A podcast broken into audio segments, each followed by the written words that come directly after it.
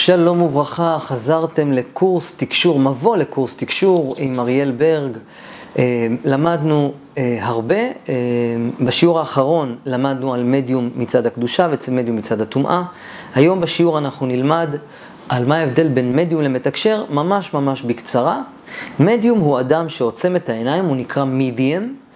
באמצע, ובין העולם הזה לעולם הבא, הוא יכול להעביר מסרים כמו בן אדם שנמצא במסדרון, והוא מעביר מסרים מבן אדם שנמצא בחדר אחד לבן אדם שנמצא בחדר השני.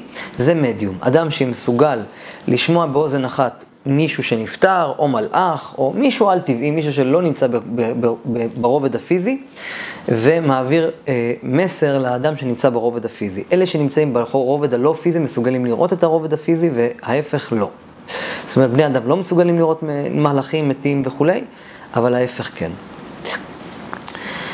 מתקשר לעומת זאת, זה אדם שמתקשר, זה מלשון מתקשר. כלומר, יש לו התקשרות עם חפצים. הוא משתמש במטוטלת, קלפים, ספרים וכולי. להיות מתקשר זה רמה נמוכה יותר מאשר מדיום.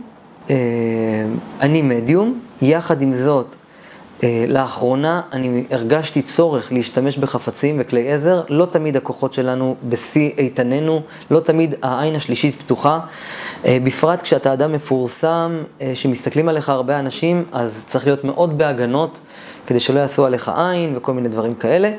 אנשים צריכים להיות טהורים כדי לדעת לתקשר בעיניים עצומות. זאת המטרה שלנו, אנחנו באנו כדי לעבוד את הבורא, כדי להיות בהשתוות הצורה עם הבורא, כדי ליהנות מהבורא, ועל ידי זה אנחנו בעצם צריכים להיות ישויות אור, להיות כמו בורא בעצמנו. אנחנו למדנו את זה בקורסים אחרים, אבל בקצרה אנחנו צריכים להיות קדושים וטהורים, לדבר בטלפתיה, וכולנו צריכים להיות מדיומים ברמה הכי גבוהה, זה נקרא מלכות. מתקשר לעומת זאת, זה אדם שמתחיל לדרכו, והוא כל אלה שקורות בקלפים, כדורי בדולח, קפה וכולי, זה נחמד, אבל זאת לא דרגה גבוהה. אדם צריך להיות, לבטוח בבורא העולם, לתקשר בעיניים עצומות ולהרגיש שהוא מחובר לבורא ולהעביר מסרים בצורה נקייה. מתקשר לעומת זאת, הוא אדם חסר ביטחון במידה מסוימת, כן, במידה מסוימת, ולפעמים גם מדיום ברמה מאוד גבוהה רוצה עזרה. כמו שלימדתי אתכם בשיעור מספר 2, שחפצים, לתקשר באמצעות חפצים, זה כמו להשתמש בגלגלי עזר באופניים.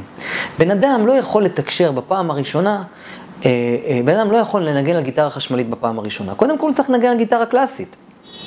הוא צריך להתאמן קודם כל. אותו דבר אני אומר שצריך להתאמן קודם כל על קלפים, מטוטלת, אני יודע מה, כדורי בדולח, קפה, you name it. ואז לאט לאט הבן אדם המתקשר אומר, וואלה, אני יכול גם בלי זה. ואז לאט לאט הוא משתחרר מזה, וזאת המטרה שלנו, שנהיה באמת אנשים בדרגה גבוהה. לא רק מדברים וחושבים, אלא גם ישויות עצומות, אינסופיות, בתור בני אדם. זאת המטרה שלנו, גבירותיי ורבותיי. בשביל זה באנו לפה, כדי לחיות בגן עדן. מה זה לחיות בגן עדן? להיות אצילים ומאושרים, לראות מקצה אחד של היקום עד הקצה השני, לרפא אנשים, לעזור לאנשים באמצעות תקשור. בשביל זה אנחנו כאן. סתו. מתקשר, הוא מתחיל, הוא עדיין חסר ביטחון, הוא עדיין לא יודע מה טוב, מה פחות טוב, איך לעשות כל דבר. אז הוא צריך עזרים, כלי עזר. יש לי קורס תקשור.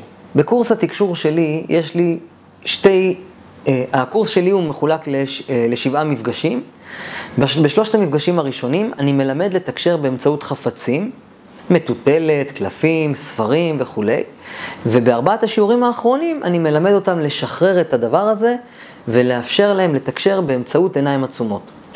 על פי היהדות, לא יודע איך זה בדתות אחרות, אני יכול ללמד אתכם על פי היהדות. אני מניח, כמו שאתם יודעים את ההשקפה שלי, חוכמת הקבלה נמסרה לכל בני האדם בעולם, וחולקה לדתות, יהדות, אסלאם, אבל זה הכל אותו דבר. הכל זה בסך הכל חוכמת הקבלה ובורא העולם, שנתן לבני ישראל את התורה ותרי"ג המצוות, אבל הקבלה זה לכל בני האדם בעולם. ועל פי חוכמת הקבלה, אסור לתקשר עם חפצים, עם קפה ודבר. למה? לבני האדם יש נטייה לתת כוח לחפץ. האדם תפקידו לבטוח בבורא העולם. משה רבנו על מה נענש? על זה שהוא עקה בסלע ולא דיבר אליו. ובעצם אנחנו כבני אדם, לכן אסור ללכת למעוננים, מעוננים עם עין, מחשפים, קוסמים. למה? לקוראים בקלפים. למה? על פי היהדות, למה אסור? כי אתם נותנים כוח לחפץ, אבל מי נותן את הכוח לחפץ? הבורא העולם. ועכשיו אל תגידו לי, כן, אני יודע שזה בורא עולם, אבל דרך החפץ אני יכול להבין מה בורא עולם אומר. לא, אם היה לך ביטחון אמיתי, אז היית יכול לתקשר נטו בלי קלפים, טהור, טהור, טהור. אתה לא צריך את הקלפים, אתה לא צריך את הקפה, טהור. תשמע את הקולות שיש לך בראש, תראה את התמונות שיש לך, תחזק את האמונה שלך בבורא ותשפוך את המידע. מתקשר טוב זה מתקשר ששופך את המידע ולא מפחד ממה שהוא מרגיש ורואה. אבל בכל זאת אני מלמד לתקשר דרך מטוטלת, קלפים וכולי. למה? כי לא כל בן אדם יכול מיד לנסוע על האופניים בלי גלגלי עזר. קודם כל צריך גלגלי עזר, אין מה לעשות. גם אני כשהתחלתי לתקשר, הלקוחות שלי הראשונים, מסכנים הם היו.